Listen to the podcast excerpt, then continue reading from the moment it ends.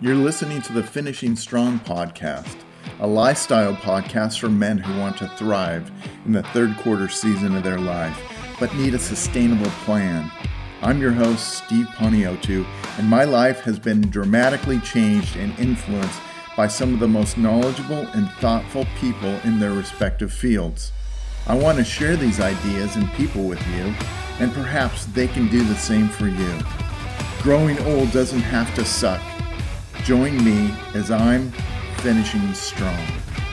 Today we have a guest that's really special to me.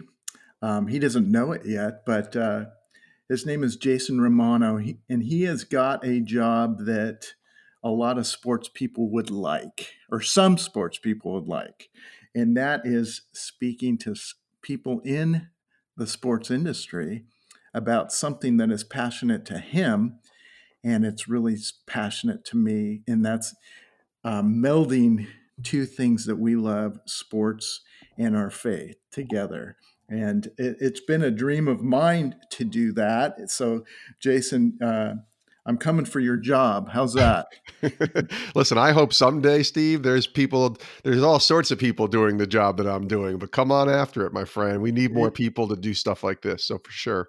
Yes. Um, uh, Jason Romano, you have a, a, a really neat background. Um, and I'd like to you to, to tell us about it rather than me try and give a bio about you. Um, we'd like to talk about um, how you came to where you are now with Sports Spectrum, but also something really um, close to your heart is your book.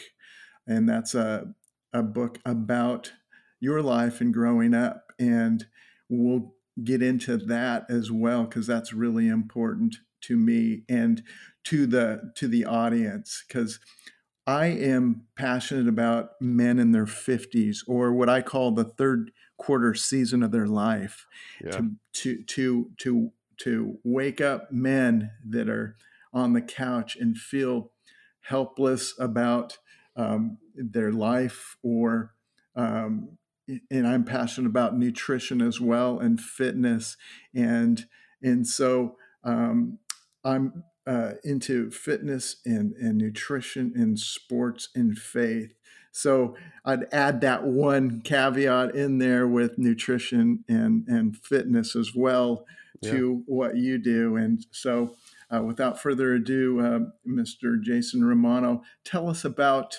um, your life growing up, how you how you came to to to where you are.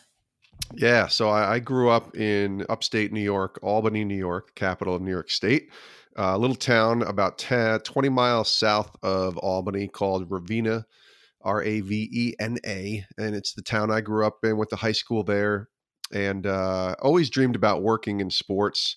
Uh, sports was my god in many ways as a kid.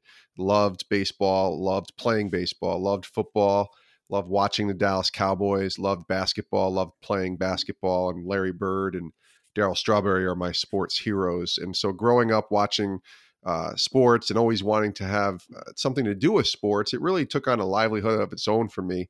And when I got to high school, I realized that I could work in sports, uh, specifically in broadcasting. And so, as I developed my uh, high school studies and going into college and trying to figure out what I wanted to do, I chose the best two year school, the cheapest basically two year school in the state of New York that I could go to to learn about broadcasting. And so I went to a community college called Cayuga out in Auburn, New York, near Syracuse. Went there for two years and was hands on and had a radio show within the first couple days talking about sports. I was the sports director uh, while I was there. I was broadcasting basketball and high school football games and had a blast uh, learning basically at, at such a young age 18 19 years old how broadcasting works uh, we were terrible, by the way. We were awful back in those early days, but it was so much fun to to kind of get your feet wet and be thrown to the fire, if you will. And then I took a couple years off. Uh, and in 1995, I went back to college and I went to uh, State University of New York at New Paltz, SUNY New Paltz, uh, which again, another close school to where I grew up, about an hour away, and uh, looking for a place to hone my broadcasting skills and get a degree in communications and broadcasting, which was really my my set goal coming out of high school was to get my broadcasting degree to, or to get my college degree in broadcasting. Uh, so I did that, and uh, again in college at New Paltz, I did the same thing. Worked on the radio station, worked in TV, broadcasted games, had a sports talk show, and I just did as much as I could to learn about broadcasting. And then coming out of college, I worked locally in uh, Albany, New York. I got a job with WGY, which was the uh, largest uh, radio station in Albany, a news talk station, 50,000 watt AM station. Uh, and I got to work for some pretty great people there. They gave me my first chance in the business. And uh, I, I worked my way through after a year to becoming the executive producer and morning show producer at WGY and uh, had a blast. Still the most fun in any job I've ever done. The most fun is it goes back to when I was 23, 24 years old, working at WGY in Albany, and I had a had a great time there. And then uh, in 2000, an opportunity came to go work for ESPN, and that's really when the trajectory of my life changed uh, course on so many different levels. Uh, but taking that job at ESPN in 2000 opened up more doors than I could ever have imagined, and certainly was a dream. Uh, I, it's weird to even say a dream come true because I didn't dream I'd ever work at ESPN because I didn't dream that big. I didn't think I could ever get to a place like ESPN, but I did, so, and I worked I, there for 17 years. Let me let me interject real quick. Yeah, because uh, I, I saw uh, I watched a bunch of your videos and and you described that first time you walked into the ESPN building. Tell us about that.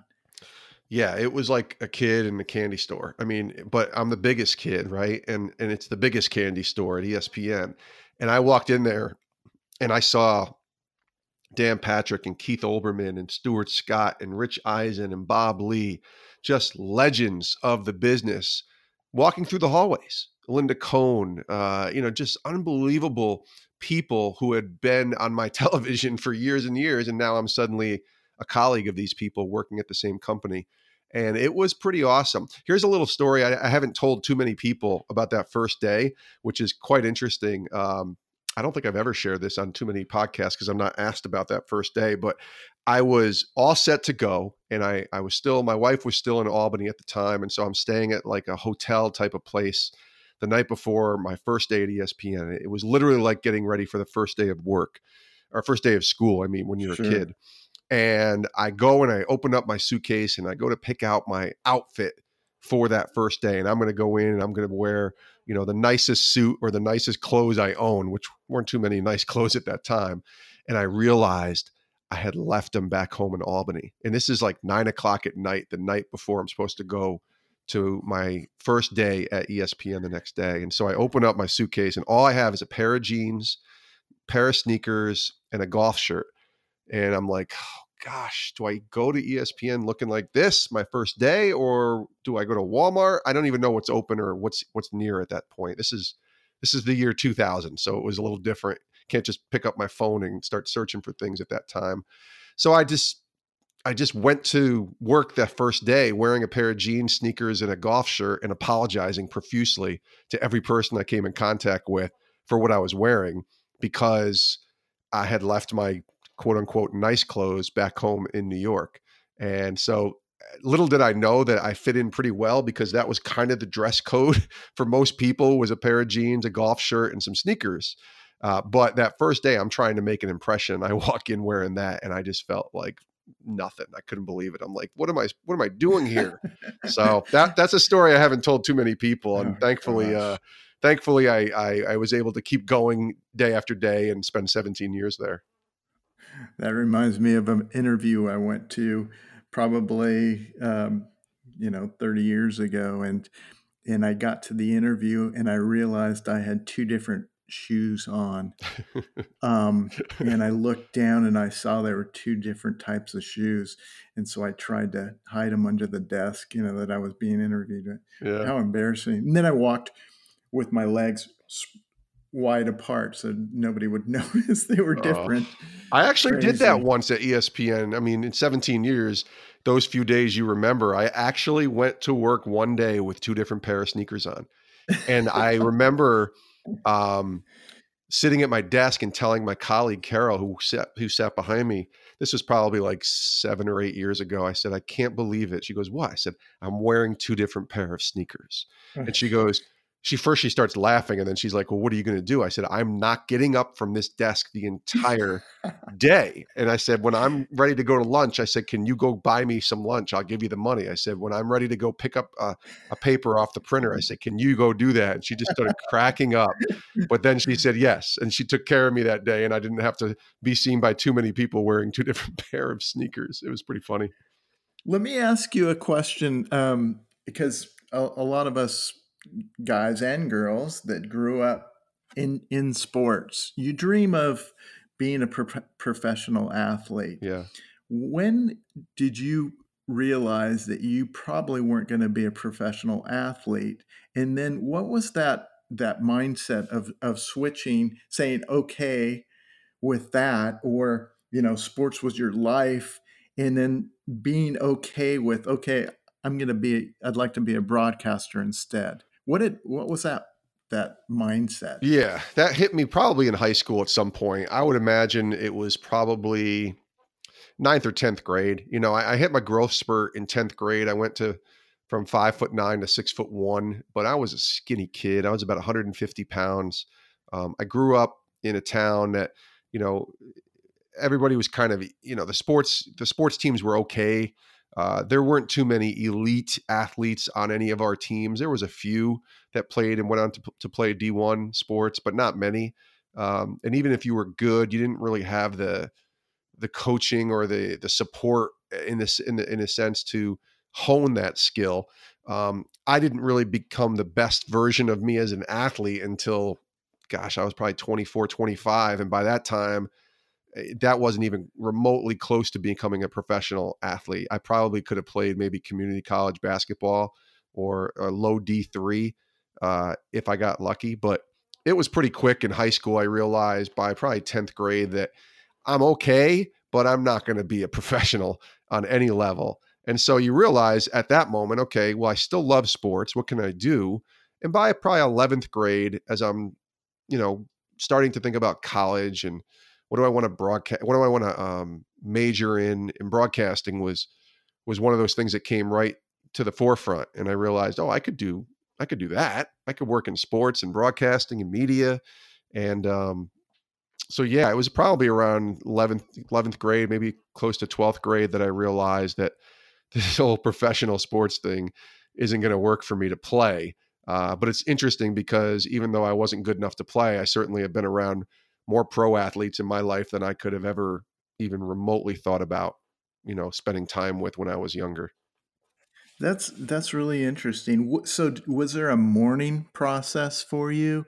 Because I know uh, you know some some of us that uh, really mourned that and and we would uh, lie to ourselves oh we're good enough oh sure. maybe next year or it, it, sounds to me that that you had a, a pretty good understanding of your own identity and your you know you didn't have to have somebody say hey you're really not that good but you you know was it was it a time when you looked in the mirror and just was just totally honest with yourself? Or was there somebody that told you you're probably not going to make it? Well i think nobody ever really told me that but i think in sports you kind of know on some levels based upon your playing time um, how you're viewed uh, you know, when you play, uh, your production, of course. I mean, I'm a sports, you know, I was a sports junkie as a kid, so I kept stats and I knew who was good and who wasn't. So I knew my own right. skill set, and I knew I wasn't, I wasn't anything great. I mean, I averaged like my best year in high school playing basketball. I averaged eight eight and a half points, um, and of course, I kept stats for every game for myself because that's how I was. I was a stat junkie, but you know, I knew where my talent was. It, it didn't take somebody to tell me that I wasn't good enough. I will say this: my senior year, I thought I should have played more. Uh, I was probably the sixth or seventh man uh, on the team. You know, first or second guy off the bench, and I played maybe in a total of you know whatever it is, thirty six minutes in high school. I probably played maybe ten minutes, fifteen minutes a game uh, an average maybe four points or something, something small amount. But then I went to college in community college and I started playing pickup ball with a lot of the guys there who were much better. and I got put on the team and played a semester of community college basketball. And so I got to kind of go back to my high school coach and rub it in his face a little bit, saying, See, I, I, was good enough to play community college basketball, but I wasn't good enough to even play on your team. Um, but I knew my limits. I knew what was going to happen. And I knew that, you know, I play as long as I could on whatever level that was. But like I told you, it probably wasn't until I was 24, 25, and I would just play in these pickup leagues or these, you know, little YMCA leagues where I started to realize that I could be, you know, a pretty good player in those type of leagues. You know, I was never the most talented. Uh, I was never the the best um, passer, the best shooter, the best rebounder, but I was always pretty good at all of those, and that helped me um, stay valuable, I guess, in those those small pickup leagues. But man, that's those leagues are so far removed from the professional level it's not even funny so i knew pretty right. quickly that it wasn't gonna it wasn't gonna work out and i was fine with that you know that's that's just kind of how it was that's that's awesome that's really great that you had that self-awareness because i think a lot of kids don't and well, a lot of parents don't see. either, Steve. I mean, there's a lot yes, of parents who think exactly. their kids are are um, you know the future LeBron James. And and listen, I get it. If your kid is a really talented player, I'm kind of in that boat right now with my daughter. Uh, my daughter's in ninth grade and she plays volleyball and she plays softball and she's very good, but she's not great. And I know great because I've been around a lot of great and she's good. And yeah. I tell her, I said, in order to be great, you need to work really, really hard every single day and you need to be willing to do whatever it takes. Get the right coaches around you get the right teaching around you um, play against the best work through playing with the best and then you'll get better and that'll help you trust me. And she just doesn't want that and that's okay. I'm not trying to force upon her and force anything on her. She just wants to play and enjoy herself and that's fine. So i have to recognize okay well maybe she's not going to get a college scholarship and maybe she, you know, playing sports, and maybe she's not going to be the best player on her team. She just wants to play and have fun and be a contributor. And I have to be okay with that. I can't try to fight that and say, no, this kid's going to be the best D1 catcher ever and she's got the talent and blah blah like i'm not that person i can't i can't be that person now if she wants to work at it and she wanted to have that as a goal man i got all the support in the world for her i'm right there for her but that's not right. realistic right now. And so I'm kind of yeah. living that through my my daughter's sports world right now too. And she's like I said, she's a good player, uh, but she's she's not great, and and I think she recognizes that she's not great, and she doesn't want to be great, and that's okay. She'll just be good, and I support her hundred percent for that. I'll tell you what there there is an epidemic, and it hasn't just started lately, but it's uh, I'm sure through through the history of, of parenting in sports that uh, us parents try and live through their kids, and it's oh, yeah. it's it's awful. Um, there's uh, uh, Tommy, Dr. Tommy John has been speaking about this lately. He just wrote a book about that, and he, he's got a website, "Don't Cut My Kid," and it's really it's a really great book about parenting and and uh, and that kind of thing and and allowing your kids to play and not try and live through your kids so um, so tell us about uh, espn and then your transition into sports spectrum. Yeah. Yeah so espn i worked there for almost 17 years and it was it was an amazing um, you know run for myself and the opportunity to work at a place like that. Uh, i started out in espn radio uh, working on the network and on the radio side, and then moved over to the television side where I was a producer uh, and talent booker for nine years, and then the last four or five years I spent working in social media and digital media. You know, as ESPN was developing and introducing this new digital social world into its sort of regular content creation lexicon that was that was taking place, and so I loved working there. I mean, I really did. I was you go to work every day and you realize, look, you know, look what you're doing. Look where you're working. We get to play in the toy department every single day uh, in the broadcasting world and working in sports. And um, I mean, listen, did we take it seriously? Absolutely. Did we have some of the best people working in this business, you know, on a daily basis? Yes. I mean, I, I learned from legends in this business, but we also, for the most part, knew that what we were doing really was the escape for most people um, you know it wasn't the hard news it wasn't any any kind of political or social economic type of stuff. It wasn't, you know, covering really hard news or or even tragedies that were taking place outside of the sports world. Now, some of those things would always creep their way into the sports world, but really what it came down to was, you know, is LeBron James overrated? Like that could be a question you could ask every single day for 15 years. And there you go. Now you have sports content to talk about. So I loved my time working there. Uh, it was great. And uh, I'd have zero regrets. And I'm excited because the next book I'm writing is coming out next spring is going to have a lot of the lessons and, and leadership lessons and anecdotes and stories that I had during my time at ESPN and things that I learned from all the great people that I was able to work with and be around. So uh, I'm excited for people to read that book and see really the great side of my experience working at ESPN. Uh, but then eventually, as as many things in life, uh, God, you know, opens up doors and calls us away to different areas. And for me, the uh, the time to end my journey at ESPN came two years ago in 2017, and uh, it's something that I I wouldn't say I was planning or you know had set up and said, yeah, this is going to happen in five years. You're going to be leaving ESPN and going and doing Sports Spectrum. That's was never the case for me. For me, for me, it was about feeling like the Lord had opened up a door and placed a calling on my life to do more for Him, and uh, that's that's a very vague way of saying that I knew it was time to move into a different place of influence to uh, take any of the talents and experiences that I had working at ESPN and bringing them for uh, a greater purpose and trying to proclaim God's name through however that might look. And uh, Sports Spectrum came calling, and, and and an opportunity came to kind of help rebuild that brand and start up a podcast and get their website back up and running and and placing content on the page every day. And it was really uh, something I was excited about. Uh, it was a leap of faith in many ways.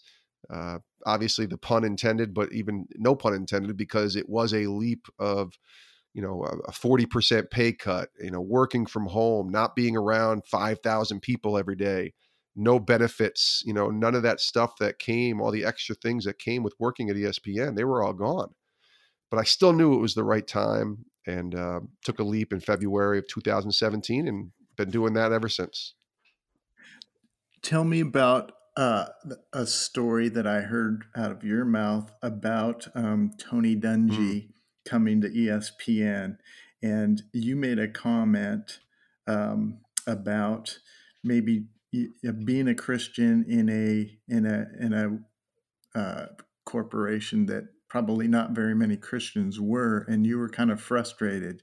Do you remember that story? Oh, absolutely. Yeah, that's that's the changing point, uh, turning point of my whole entire career at ESPN, and in many ways the trajectory of my life, uh, which is maybe a little strong to say, but I, I, really believe like this day changed everything for me. And uh, it was a day, uh, I think it was in August of 2010, so nine years ago, and Tony was promoting his book, The Mentor Leader. And uh, if you know Tony Dungy, the Hall of Fame NFL coach uh, and you know any of his books, his books are phenomenal, and they have really spoken and helped a lot of men in their journeys of faith, and obviously intersecting with sports as well.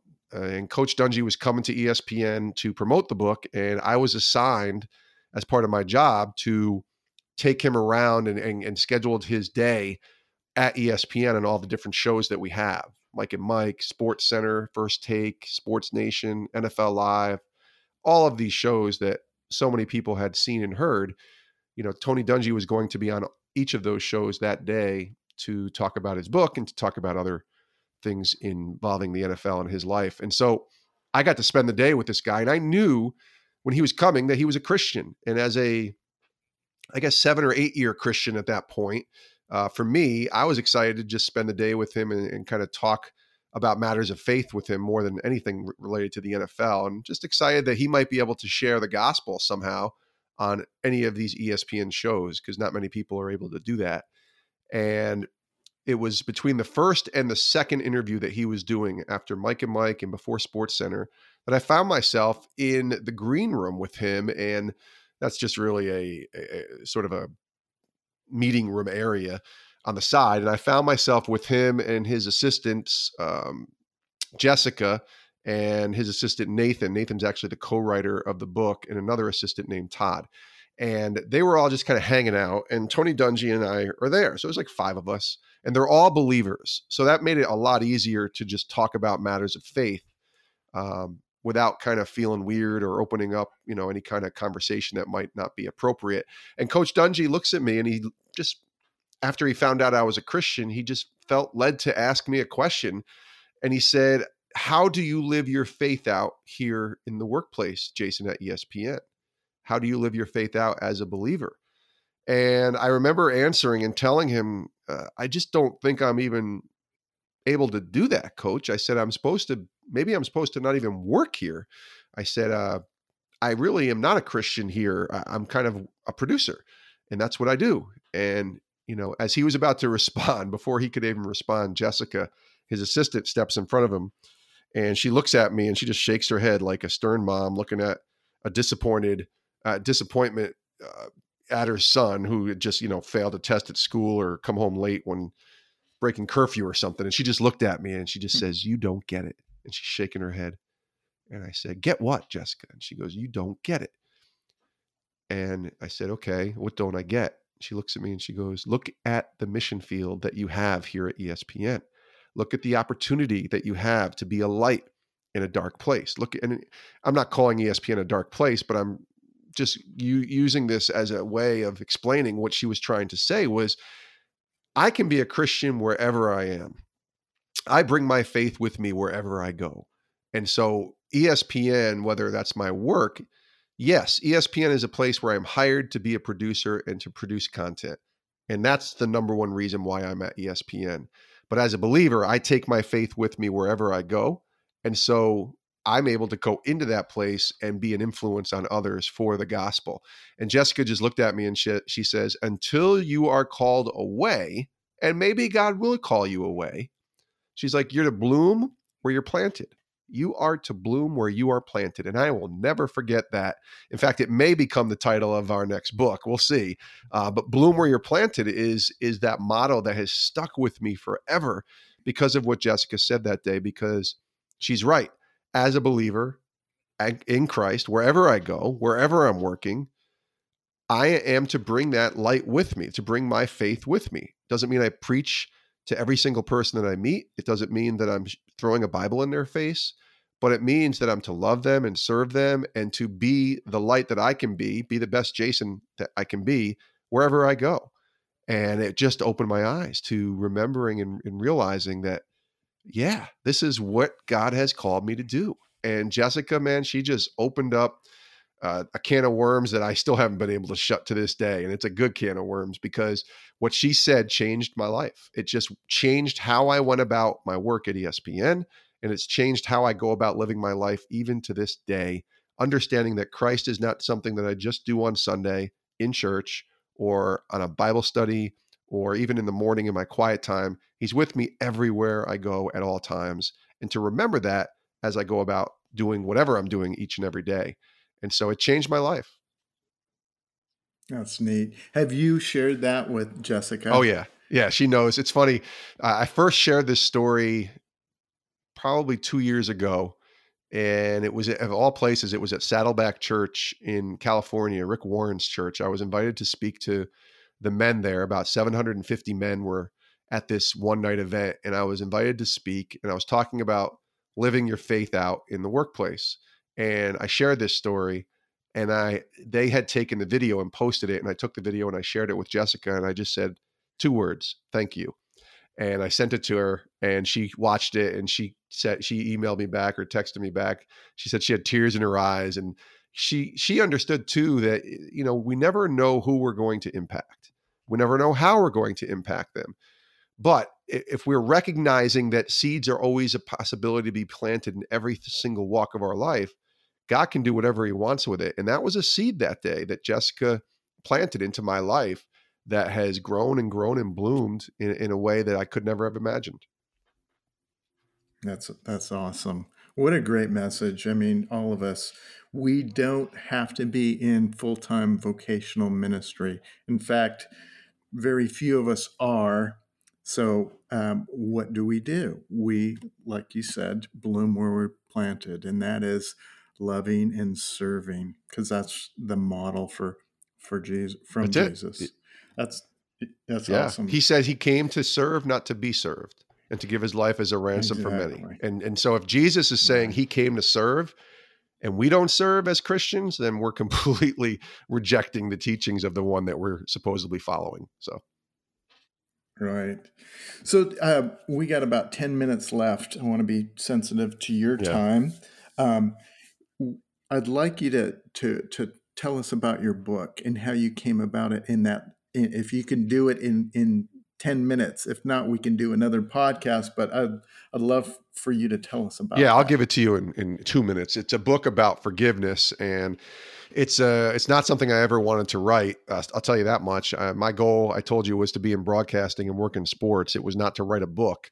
Uh, I do not enjoy writing. I don't like writing. It's not something that I'm passionate about. Uh, but I am passionate about storytelling. And a couple years back, I stood up uh, at my church and shared a story about forgiveness to my congregation. And I shared the story of the broken relationship that I'd had for 40 years with my dad uh, and my father suffering and struggling through addiction and alcoholism and depression for many, many years. And uh, I shared the story of how I was able to come and forgive him and what forgiveness was about and what that looked like through the lens of Jesus. And when I did that, I had many people come up to me after and tell me, Thank you. Uh, you just shared my story. I'm struggling with forgiving someone who's hurt me. And you telling me that you struggled with forgiving your dad is going to help me in my walk. And I just was blown away by that.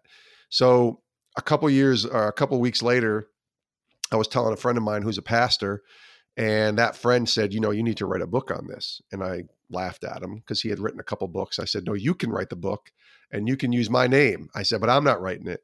And he said, "No, you need to write it. It's your story, and if you know your story can help some people, you need to tell it."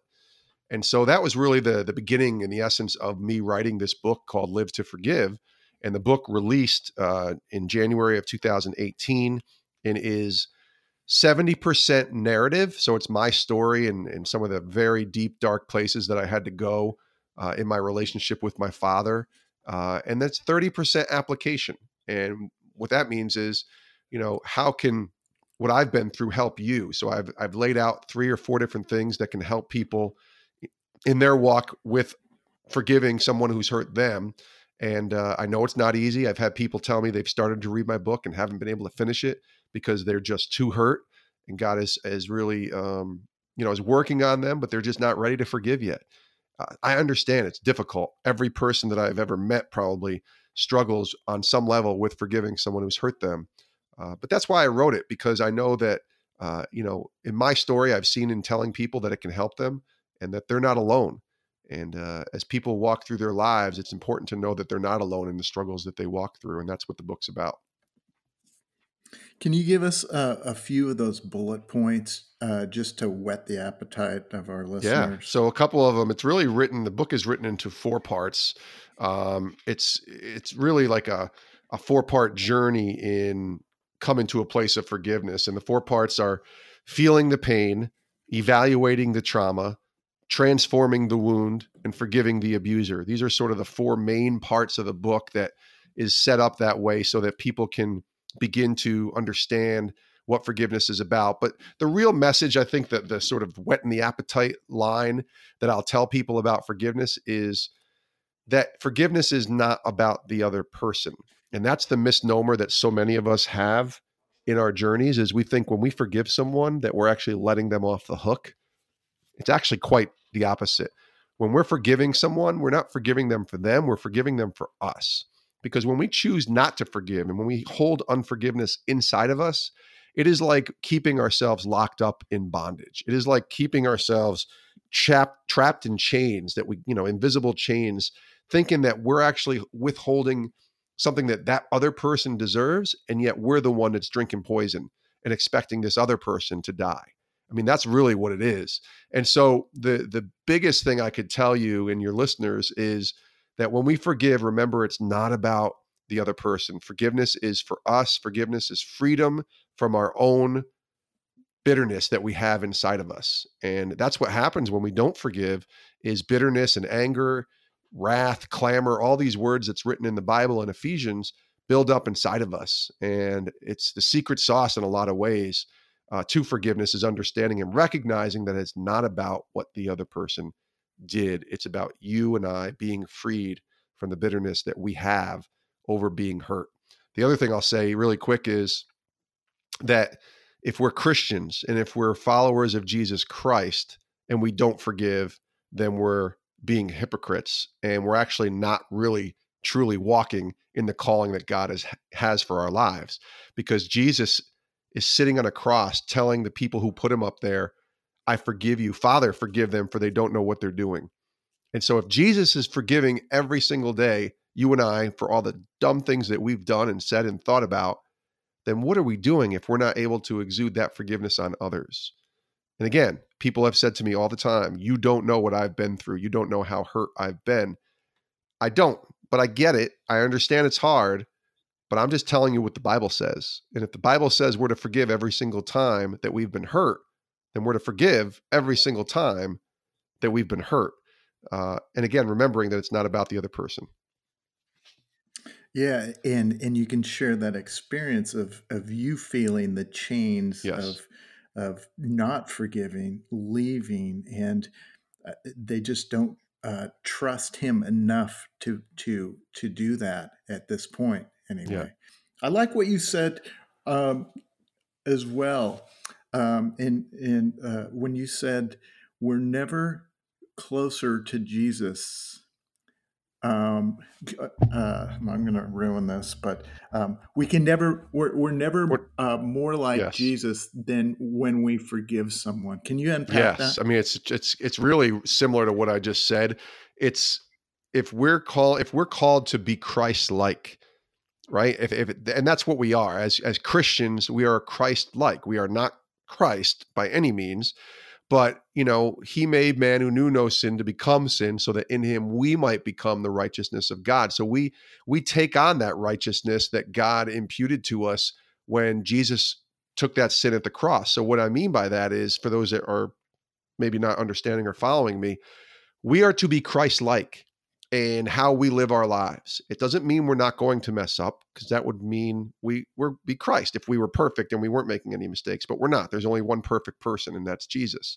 But we're to take on his traits, right? We're supposed to be ambassadors for him and kind of live in a way that represents him. So the number one thing that in my opinion Jesus does every single day to every person that follows him is forgives them. That's why I say we're never more like Jesus than when we forgive, because it's true.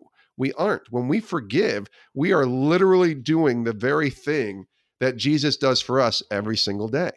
And he needs he he took that upon himself at the cross and and we need that every single day was what I was trying to say because we're broken and we're messed up and we're humans, human beings, and we're going to mess up every day. And so we, at least for me, I wake up when I'm asking God every day, please forgive me for being an idiot yesterday or thinking that or saying that to my daughter or talking that way to my wife. And he exudes that forgiveness back to me. So we have to be able to turn around then and show that grace, show that mercy, and show that empathy towards other people when they hurt us. Because remember, that other person is a human just like I am. I'll tell you what was really a big a big moment for me as we close was my dad and me through the through the lens of Jesus. So my dad had lost his first wife, lost his second wife, lost all his jobs, had DUIs, was in jail, broken, messed up, just a a shell of his former self. This is 2012, 2013.